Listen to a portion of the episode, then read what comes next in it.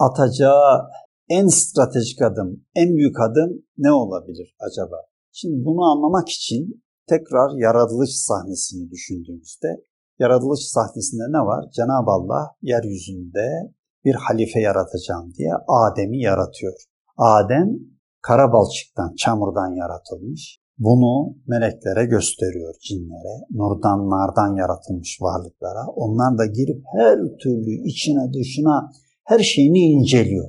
Böyle bir varlığı dünyaya koydukları zaman da nasıl davranacağını onu incelerken kendileri zaten keşfediyorlar. Keşfediyor ve sonunda ne diyor? Bu, bu senin bu yarattığın bize gösterdiğin yeryüzünde bozgunculuk yapar, kan döker. Hükümleri bu. Şimdi Cenab-ı Allah onlara diyor ki yani bir acele etmeyin. Şimdi ben ona nefsimden üfleyeceğim. Onu nefeslendireceğim. Kendi ruhumdan onu nefeslendireceğim.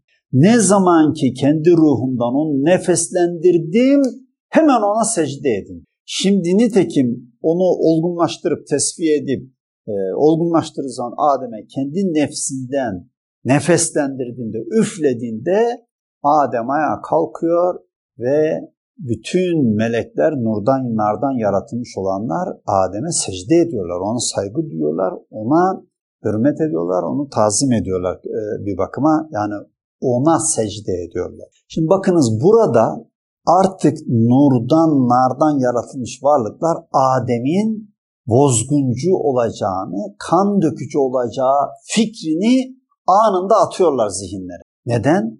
Çünkü Cenab-ı Allah onun nefesi, onu kendi ruhundan nefeslendirdi. Kendi ruhundan ona üfledi. O fikri atıyorlar. Şeytan da atıyor aslında. Çünkü şeytan, iblis Allah'a neden secde etmedin? Allah Cenab-ı Allah'ın sorusunun cevabında bu kısmı söylemiyor. Hangi kısmı söylüyor?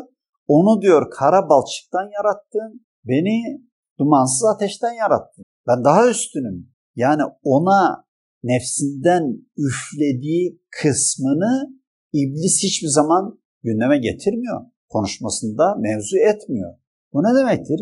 İblis Adem'i kandıracağı zaman yapacağı bu işlem içerisinde iblis ile Adem oğlunun mücadelesinde iblisin yapacağı en kritik, en büyük adım, en stratejik adım Adem'in bu ikinci bileşenini Adem'den ayırmak.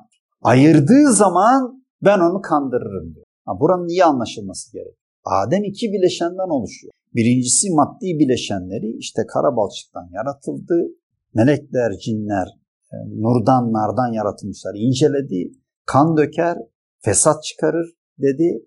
Ama Allah ona nefsinden üfleyince hepsi hemen ona secde ediyor. İblis de o nefsinden üflediği kısma değil, onun çamurdan yaratılmış olduğu haliyle kendisini kıyaslayarak itiraz ediyor. Ben diyor onu kandırırım diyor. Nasıl kandıracak? İşte bu bileşini ayırdığı anda en büyük operasyonunu Adem'e yapabilecek demek. O halde bizim aradığımız şey nedir? Adem'in var olan, yaratılıştan var olan iki bileşeni birbirinden ayrılmış mı? Bu sorunun cevabını bulmamız gerek. Yani tabii bunlar böyle küp şeklinde matematik netlikte olmaz. Çünkü insanların arasında ne cevherler vardır. Ama genel olarak, genel gidişat olarak bu böyle bir olay olmuş mudur diye bunu görmemiz gerekiyor. Eğer bu ayrışma yapıldıysa bilesiniz ki iblis en büyük stratejisini uygulamış ve başarılı olmuş demektir. Bundan sonraki olaylar yani ahir zamana, son döneme işaret eden olaylar e, yağmur gibi ardışık olarak çok süratli bir şekilde gelir ve gelecek demektir. Şimdi arayacağımız şey acaba Adem ikinci bileşeninden ayrılmış mıdır? İblis böyle bir adımı atıp gerçekleştirmiş midir bu ayrışmayı? Bunu aramamız gerekiyor şimdi.